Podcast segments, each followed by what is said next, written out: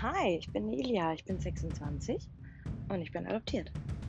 Und es gibt viele, die adoptiert sind. Und ich dachte, vielleicht erzähle ich einfach mal, wie ich meine leibliche Mutter kennengelernt habe, wie äh, all das zustande gekommen ist, dass ich überhaupt zu meinen Eltern gekommen bin. Und vielleicht trifft man ja oder lernt den einen oder anderen kennen, der eine ähnliche Geschichte hat, um sich auszutauschen. Und auch für die Leute, die einfach Interesse haben, was eine Adoption ist, wie die Menschen damit umgehen und dass es was ganz Normales ist. Ich würde mich freuen. Hört einfach mal rein.